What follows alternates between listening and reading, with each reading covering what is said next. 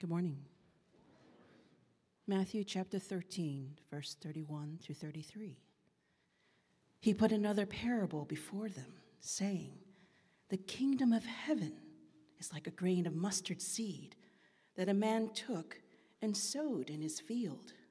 It is the smallest of all seeds, but when it has grown, it is larger than all the garden plants and becomes a tree, so that the birds of the air come and make nests in its branches. He told him another parable. The kingdom of heaven is like leaven that a woman took and hid in three measures of flour till it was all leavened. The word of the Lord. In the early 90s, there was one of the worst programs of ethnic cleansing in our modern world. Uh, throughout Bosnia and Croatia, Serbian soldiers called Chetniks were herding millions of people into concentration camps, killing them, raping the women, burning down their churches, and destroying their cities. In the winter of 1993, a uh, Croatian theologian named Miroslav Volf gave a lecture in which he argued that we should embrace our enemies because God in Christ embraced us. And then after the lecture, another very famous theologian named Jurgen Moltmann stood up and he asked Miroslav Volf, But can you embrace a Chetnik? In other words, he was saying, Can you embrace someone who's murdered your family, raped your wife and daughter, and burned down your home? Miroslav Volf says that he really wrestled with that question. What he wanted to say was, No, I cannot. But I, as a follower of Christ, I should be able to. Even though he had just given a whole theological lecture on it, emotionally, he was not there. And he actually lets us into his thought process by saying this He says, Can I embrace a Chetnik, the ultimate other, so to speak, the evil other? What would justify the embrace? Where would I draw the strength for it? What would it do to my identity as a human being and as a Croat? You know, those are brutally honest questions, and they're ongoing questions. One of the most constant and inescapable problems in our world from ancient times right to this very moment is what we could call the problem of the other, the evil other. And I'm sure you all know what I'm talking about. To other someone is not just to see them as distinct or different from you, but as inferior and oftentimes as less than human. People other you and when they do, they become an other to you. Can we embrace the other? Should we embrace the other? A lot of people today are adamant that there are some people on the other side, whatever the other side is to you, people who are so evil, so wicked, so lost, that it is morally wrong um, to even entertain the idea of embracing them, much less actually doing it. What do we do about that? You know, for instance, I, we have another election year coming up, and I don't know about you, but I am not looking forward to it. Every time we think that the division and polarization in this world couldn't possibly get any worse, it does. How do we respond to that? What can we embrace the other? Should we embrace the other? We're in a series in which we're looking at Jesus' parables of the kingdom of God. Uh, in these two very short parables we just read, on the surface they sound very simple, but there is a mine, a deep mine of riches in here that take us to the very heart of this question of the other. Let's take a look and see Jesus is showing us three things here. Jesus shows us God's vision for the world, He shows us our problem with the other, but lastly, Jesus shows us a hidden source of life. We're going to see God's vision for the world, our problem with the other, and a hidden source of life. Okay? So, first, Jesus shows us God's vision for the world. Right at the beginning, he says, The kingdom of heaven is like a grain of mustard seed that a man took and sowed in his field. Now, if you were with us in the first week of this series, we learned that when Jesus talks about the kingdom of God, this would have been full of meaning for his first century Jewish audience. And that if we don't understand the kingdom of God in its Jewish context, then we will not understand what Jesus is telling us here. When Jesus talks about the kingdom of God, he's tapping into the main storyline of the Bible. In the beginning, God created this world to be a place of goodness, wholeness, beauty, and perfection. He put the first humans in a garden. The garden was the place of intimacy and connection with God, but the first humans rebelled against God. They wanted to be the ones who decide what's good and evil. They didn't want God to be king. They wanted to be kings and queens of their own lives. And by the way, so do we. And as a result, everything started falling apart. The whole fabric of creation began to unravel so that now we have war, poverty, violence, oppression, racism, injustice, the other. What does God do about the mess this world is in?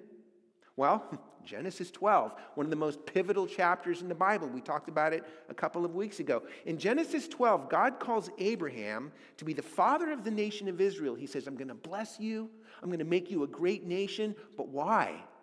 What God tells Abraham next changes history. He says, All peoples, Abraham, all peoples on earth will be blessed through you. All peoples, all nations on earth will be blessed through you. Do you realize what this is? This is a dramatic rescue operation. That God's vision for the world is a universal vision of blessing for all the nations of the world. And you think about that and you realize our culture makes a really big deal about this, don't we? We put tremendous value on things like multiculturalism and tolerance. Uh, we call it diversity, equity, and inclusion. We make a really big deal about this, but that vision comes from the Bible because that's what the kingdom of God is. The kingdom of God is a multi ethnic, multicultural story of rescue and renewal for the whole world. When Jesus talks about the kingdom of God, that's what he's talking about. And we see that here in this parable. Some of you might be thinking, where do we see that? Well, take a look at what Jesus says about this mustard seed. He says, It is the smallest of all seeds, but when it has grown, it becomes a tree so that the birds of the air come and make its nests, make nests in its branches. Now, Jesus is pointing back to many Hebrew prophets and other places in the Bible. For instance, in Daniel chapter 4, it talks about a universal world tree and says the tree grew large and strong, and its top touched the sky. Under it, the wild animals found shelter, and the birds lived in its branches. Do you see the similarities with what Jesus is saying? Or in Ezekiel 17, it talks about another universal world tree, and it says, Birds of every kind will nest in it. They will find shelter in, its shade, in the shade of its branches. Now, those are just a couple of examples. We could point to many others, but here's the point God's vision for the world is a vision of universal blessing for all the nations of the world. Now, here's why this is so important for us. Um, in our culture, it's very easy to think, in fact, many people do think, that the Bible sets up an us versus them mentality. And that if you become a Christian, then that's automatically going to turn you into a bigot and somebody who feels superior to others and starts oppressing and othering them because now we start to think, ooh, I'm one of God's chosen people. I'm not like those sinners over there. I'm better than them. It's easy to understand why people think that because a lot of Christians today act like that. And we'll talk more about that in just a little bit. But for now, do you see how Jesus is showing us the exact opposite of that? That the kingdom of God is the exact opposite of that attitude. The kingdom of God is a multi ethnic, multicultural story of rescue and renewal for the whole world. And by the way, it is completely unlike anything you will find in any other religious text in the world. And listen, don't take my word for it. Chaturvedi Badrinath was an Indian scholar of world religion and a devoted Hindu. He was also very good friends with a British missionary named Lesslie Newbigin, and, and, and they were such good friends that they would talk together about the Bible all the time. One time, here's what Chaturvedi Badrinath said to Lesslie Newbigin about the Bible. He said, The Bible is not a book of religion. We have plenty of books of religion in India. We don't need any more. Now, by books of religion, he means uh, books or texts that have instructions or guidance on how to connect to God. Here are the things you must do. Here are the ethical principles you must observe. Here are the spiritual disciplines that you must practice. Traditional religion is all about what you must do to connect with God. And Chakravarti Badrinath is saying that's not what the Bible is. He went on to tell Lesslie Newbigin, I find in your Bible a unique interpretation of universal history, the history of the whole creation and the history of the, the whole human race. Now, that is a remarkable statement coming from someone who knows what he's talking about. And understand, he didn't believe in Christianity but he understood what it's claiming that the Bible, that, that the gospel is not a statement of principles or disciplines that you must practice in order to connect to God. The Bible is a story. The kingdom of God is a multi ethnic, multicultural story of rescue and renewal for all of the world, all the peoples, not just one people, but all the peoples of the earth. And by the way, if you look at history, that's exactly what you see. You know, the places in the world where Christianity is growing the fastest are places like China, South America, Sub Saharan Africa. Christianity is the only religion in the history of the world that has had a truly global impact. And by the way, that doesn't mean that Christianity is true, but it does mean that Christianity is living up to the promise that Jesus shows us here. It truly has become a tree in which all the birds of the air can come and make a nest and its branches. And that leads to our next thing that Jesus shows us. Not only does Jesus show us God's vision for the world, it's a universal vision of blessing for all the nations. Second, Jesus shows us our problem with the other. You know, as we've just seen, Jesus is uh, urging his Jewish audience to remember God's vision, that it's a universal vision of blessing for all the nations. But there was a big challenge with that. What was that? Well, at this point in their history, Israel was living under brutal, and, and I mean brutal, oppression from the Roman Empire. When they thought about the kingdom of God, they were thinking about a political king who was going to come and lead a military assault on Rome. They were not thinking about a universal ble- uh, vision of blessing for all the nations of the world. They were thinking about a political nationalist vision for Israel only. Does that sound familiar? Jesus is reminding them of the original vision, but they didn't like it. For instance, in Luke chapter 4, uh, Jesus goes to his hometown of Nazareth and he starts proclaiming the kingdom of God. He says, The kingdom is here because I am here. He's proclaiming liberty for the captive and the oppressed, and people got really excited because that's what they were waiting for. But then Jesus said, you know, they were thinking military victory over Rome.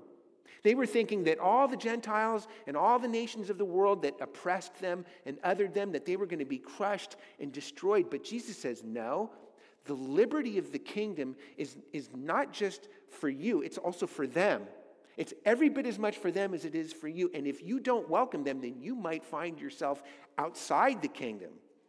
His hometown got so angry that they tried to throw him off a cliff. Talk about getting canceled. Friends, Jesus is giving us a radically different vision of the kingdom here. He's reminding them of the original vision that the kingdom of God is a multi ethnic, multicultural story of rescue and renewal for the whole world. The problem is that his people didn't want that. His own Jewish people didn't want that. They were looking for a military victory. They had been othered. And as a response, they othered the others who had othered them. Does that make sense? You think about it, you realize our world hasn't really changed very much, has it? We like to think that we are so modern, so enlightened, so progressive, but we're really just the same. In fact, in all my decades on this planet, I have never in my lifetime seen a, a time in our society when we have been as divided and polarized as we are now. And even if you're in your 20s, you've seen the same thing, haven't you? Over the last 10 years, something's changed. There is more division, polarization, and hatred in our society than any of us have ever seen in our lifetime. And it's not, you know, just on the right, it's also on the left.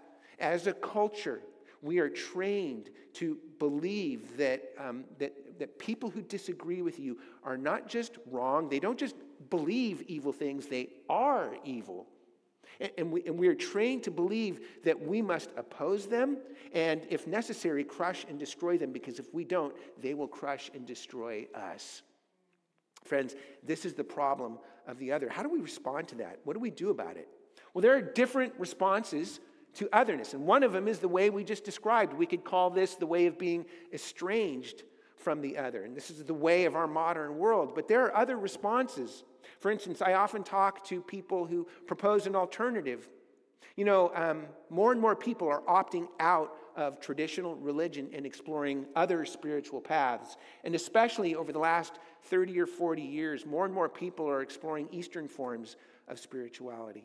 Uh, Eastern spirituality has a tendency to say that, um, that the way we deal with the other is that we should um, escape otherness. And here's what I mean Eastern traditions, like Buddhism, uh, have a tendency to say that our experience of being a unique individual self, distinct from other unique individual selves, that that experience is an illusion, or we could say uh, the lack of an evolved consciousness. In other words, if we could just raise our consciousness, we would realize that our experience of being a unique self is really, it's, it's like a wave that arises out of the ocean and then falls back into the ocean. Because everything is one. God is everything, and everything is God. We're all one. That means that there really is no such thing as a unique self, and therefore, there is no other. And if we could just raise our consciousness, we would realize that and we would be at peace. We would have escaped otherness. Now, that is a very ancient and very appealing option. It's appealing to me. It's also worth taking very seriously because it is so ancient. But there is some challenges with that. And one of them is this if this is true, then it really no longer makes any sense to talk about individual human rights or evil or injustice because those things are an illusion also. So here's where we're at. If there is no God and this world is all there is, then being estranged from others, that makes a lot of sense because essentially this world is a competitive place where you got to protect yourself and, and be estranged from others in order to protect yourself and pass along your genetic code. Or um, if everything is God and God is everything, then the way of escaping otherness, that does make sense because everything is one. There is no unique self, and therefore there is no other. But Jesus offers us a different way, not a way of being estranged from others, and not a way of escaping otherness, but a way of embracing others. For instance, in the Sermon on the Mount, Jesus very famously said, Love your enemies. Notice Jesus does not deny the existence of unique selves. Enemies are unique selves. Notice he also does not deny the reality of oppression and injustice. He calls those unique selves enemies. Jesus is saying that, however, that instead of protecting ourselves, or instead of denying that we are unique selves, Jesus says that we are to sacrifice or give away ourselves for the sake of others. Because in the Bible, and only in the Bible, um, every human being is a unique individual created in the image of God. And Jesus says, therefore, we should love them and sacrifice ourselves for them because that's what love is giving yourself away for the sake of an other self. Now, this is challenging, isn't it? Especially here in America, where many Christians, especially white evangelicals, are very anxious. Uh, there's this narrative like that says our religion, our values, our whole way of life is under siege, and we have to fight back. And again, this attitude is both on the right and on the left. Our culture has trained us in, in, an us versus them mentality. Our culture has trained us to think that, that there are people out there who are so wrong, so wicked, that we are morally obligated to oppose them and, and crush them and destroy them if necessary, because if we don't, they're going to crush and destroy us. But I want to encourage you, if you are a Christian, that, listen, Christianity and the gospel has always flourished the most where it has had least protection where it has been most in danger. But for instance, um, I read a sociological study, peer reviewed study just a couple of years ago. You know where the 10 countries in the world where Christianity is growing the fastest? You know where they are? They're in Africa, all 10 of them. And the, the ones that are bolded, all, seven of these 10 countries where Christianity is growing fastest are places where there is little or no institutional support for Christianity. There's no state support, no protection. It's incredibly dangerous to be a Christian in these places, and yet Christianity is exploding there. Why? Because there are Christians there who are willing to sacrifice themselves for the sake of the other. They are modeling the kingdom of God, not by being estranged from others, not by escaping otherness, but by embracing the other. How can they do that? And what's more, how can we do that? Well, that leads to our last point. Jesus has showed us God's vision for the world, a universal vision of blessing for all the nations. He showed us our problem with the other, that we um, are estranged from others, or we might seek to escape others, but it's very difficult for us to, um, to embrace the idea of embracing others. But lastly, Jesus shows us a hidden source of life. Because here's the real challenge we live in a country where Christianity still is by far the dominant religion. And yet, uh, so many Christians today are so captive to politics and ideology both on the right and on the left, that um, here in America, Christianity is not just seen as irrelevant, it's seen as harmful and oppressive. But remember the vision that Jesus is showing us here. The kingdom of God is a multi ethnic, multicultural story of rescue and renewal for the whole world. And, and that means that if you're a follower of Jesus, that what we need to do is, is, on the one hand, resist political idolatry and point people towards the kingdom and in order to do that, we need to engage in what I would call a double witness. What does that mean, double witness? Double witness means, on the one hand, uh, Christians in the modern West need to bear witness to the kingdom to people who uh, are skeptical about God, the Bible, and Jesus. That's one very necessary form of witness. But we also need to bear witness to people who do believe in Jesus, but are more captive to politics than they are to Jesus. And by the way, that's exactly what Jesus was doing, wasn't he?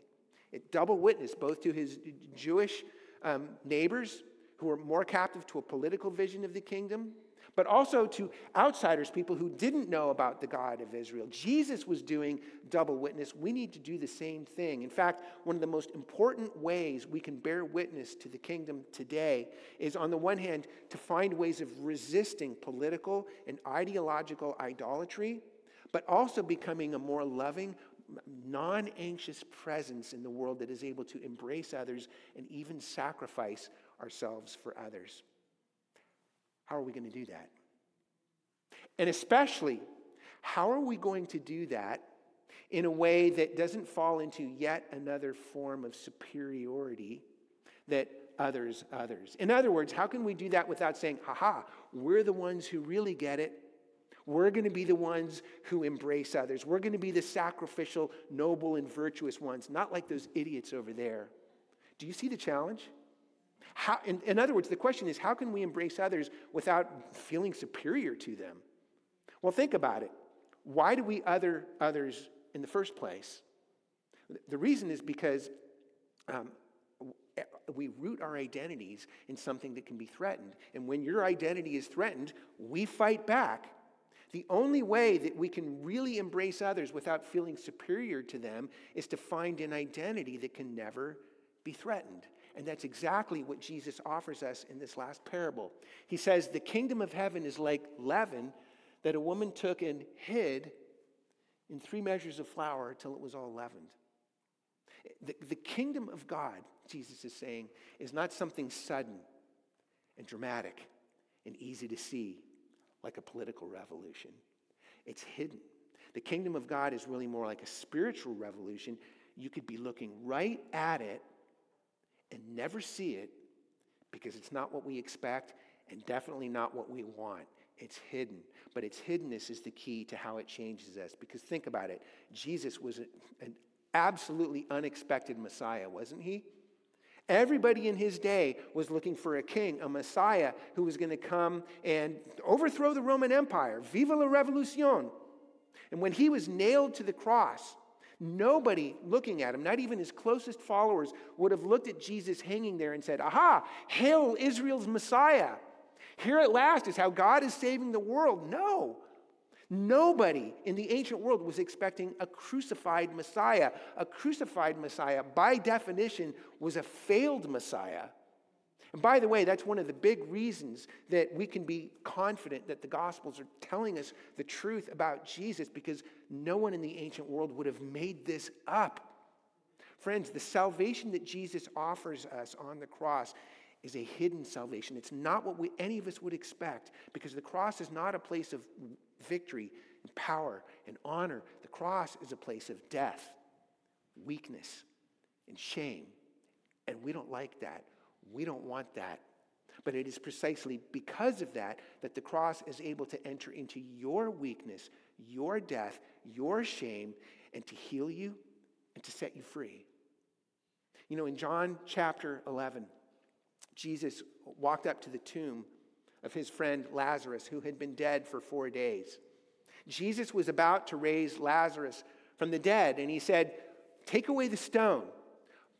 But Martha, Lazarus' sister said, Lord Jesus, don't take away the stone. Do you remember why? There'll be a stink in there. Have you ever smelled decomposing flesh? I'm sorry to bring up such an unpleasant topic. But if you've ever been to an open casket funeral, you know the embalmers do a really good job with that. But if you get close to the body, you smell it, don't you? Every single one of us has tombs in our lives that are filled with the stench of horrible things that have been done to us and horrible things that we have done to others. We have othered others. I have, haven't you? We all have tombs in our lives that are filled with things like fear, pain, grief, loss, remorse, guilt, and underneath all of it, deep, deep shame. And, and as a result of that, every single one of us is like Martha Lord, don't take away the stone. There will be a stink in there. What do we do with that stuff? We keep it hidden, don't we? I do. We don't want anyone to see it or smell it. We want to keep that stuff hidden, but the more we keep it hidden, the more it poisons us. But uh, we, we, the last thing we would expect would be that the way, the true way we could find healing and freedom in this world would be to roll away the stone over all that stuff and let Jesus into our tomb. But that's exactly what the cross does for us. The only way Jesus could bring us out of the hiddenness of our own tombs was by going into the hiddenness of his own tomb. Friends, we took God's garden and we turned it into a tomb. But Jesus, through his death and physical resurrection, he takes our tombs, our dark, stinky tombs, and he turns them into a lush, viridescent garden. When you let the, the hiddenness of the cross, his death, his weakness, his shame, when you let that into your life, it sucks all the poison out of your fear, your death, weakness, and shame. And by the way, that doesn't happen overnight. You know, when Lazarus came out of the tomb, he still had those stinky grave clothes on him. He still had that death stench clinging to his skin, but he was free. Friends, we live in a culture that trains us to think that, that we have to perform our magnificence before a watching world that can never be any stink in our lives. Our identities depend on it. But, but the more we do that, you know, when we other people or when other people other you, you know what we're doing? We're protecting our identities. We're hiding the death stench of fear and shame in our lives. But the only way that we could truly embrace others is because on the cross, Jesus Christ, the King of creation, he opened up his arms wide, wide enough to nail them to a cross so that he could embrace you and call you beloved. That is an identity that can never be threatened because that is an identity that doesn't depend on you or anything you do or anything you fail to do. That is an identity that depends on Jesus and what he has done for you. The more that identity takes root in your life, the more it transforms you into somebody who can embrace others and yet without pride or superiority because you know that their stink is nothing compared to your stink. Do you know that? And by the way, we like to think of ourselves as being very virtuous and noble for thinking of that. And even that is evidence of our, the stink in our lives. Does that make sense? Do we know that our stink is, is the worst stink of all? The only way we can really embrace others without superiority is if we know that and we've let Jesus into the stink of our tombs to set us free. Friends, the more that happens, the more we become people who long, and I mean long, to see everyone in the world embraced in the kingdom of God because we have been changed forever by a Savior named Jesus, who on the cross, he became the ultimate other so that he could embrace you. Do you see him on the cross doing that for you? I want to encourage you to spend time, much time in your life, gazing at Jesus on the cross doing that for you. It will change you, it'll change our world, and it will do it forever. Would you pray with me? Abba, we praise you today. You are the King. You are the King. You are the King we need. And we confess that, that we want to be kings and queens of our own life. We don't want you to be king. We want to perform our magnificence before a watching world.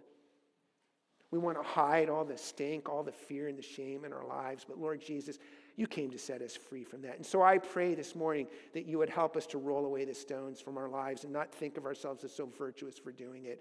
Help us, Lord Jesus, to embrace the desperation, the hiddenness of your cross in our lives and our deep need for you, that you would come in and free us, take the poison out of our stink, our fear, and our shame, and set us free, that we might go out into the world and bear double witness to the world that we might bear witness to a world that is deeply skeptical of you and for good reason, but that we might also bear witness to um, our brothers and sisters in Christ who are, in their own ways, captive to their own stink and shame. Lord, set us all free from the death stench of sin, evil, and death, and send us out into this world as vessels of your love, your kingdom. For we pray it all in Jesus' name.